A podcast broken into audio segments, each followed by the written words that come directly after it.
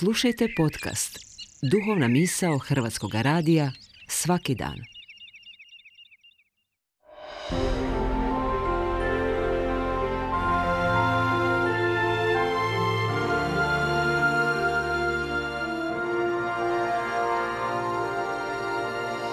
Duhovna misao. Urednica je Blaženka Jančić.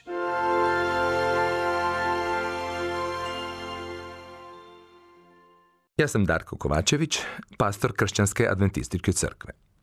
Nije li čudno što se u današnje vrijeme čovjek svojski trudi dospjeti do Marsa, Venere i još dublje u svemir, a još nije svladao udaljenost do svojega susjeda?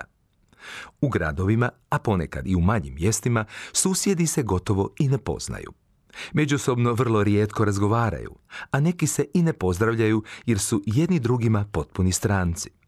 Davno je to bilo kad su naše bake i djedo ispred svojih kuća imali drvene klupe na kojima su se sastajali, sjedili i međusobno divanili.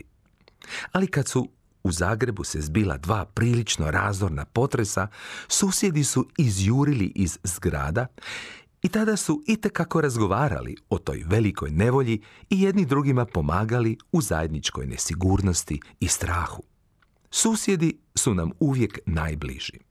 U slučaju bilo kakve nesreće, nema nam nikog bližeg od njih. Možemo imati najboljeg brata, sestru ili rođaka u Njemačkoj, Americi ili Australiji, ali susjed nam je uvijek nadomak ruke kad nam zatreba pomoć.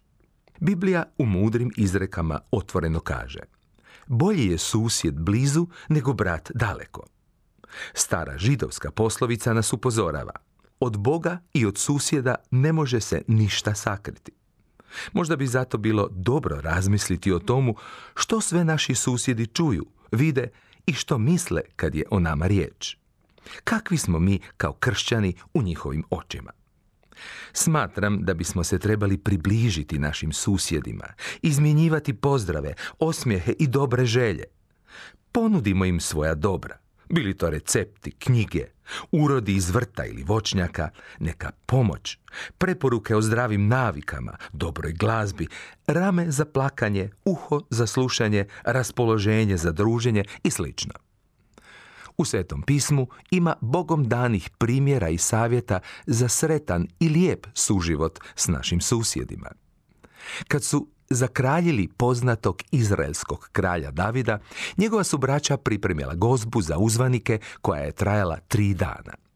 Tom prigodom, čitamo u prvoj knjizi ljetopisa, njihovi su najbliži susjedi donosili hranu na magarcima, devama i mazgama, a na volovima jela brašna, smokvinih kolača, suha grožđa, vina, ulja, krupne i sitne stoke izobila, jer je bilo veselje u Izraelu. Možemo li i mi na sličan način pružiti potporu našim susjedima u njihovim radostima i bi li to unaprijedilo naše odnose?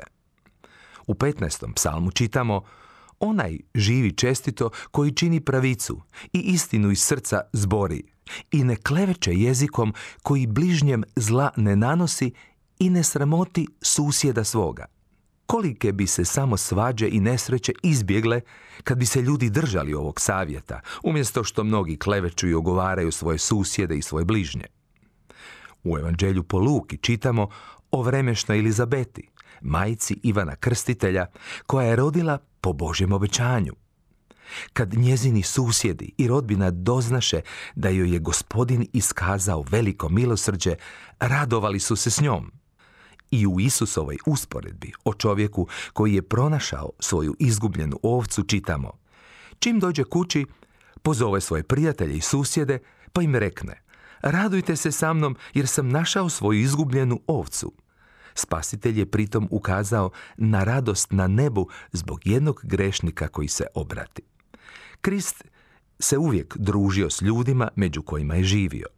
On je odlazio među narod, pomagao potrebitima, hrabrio žalošćene, sokolio klonule i liječio bolesne. Možemo li mi činiti slično ako se nazivamo njegovim imenom?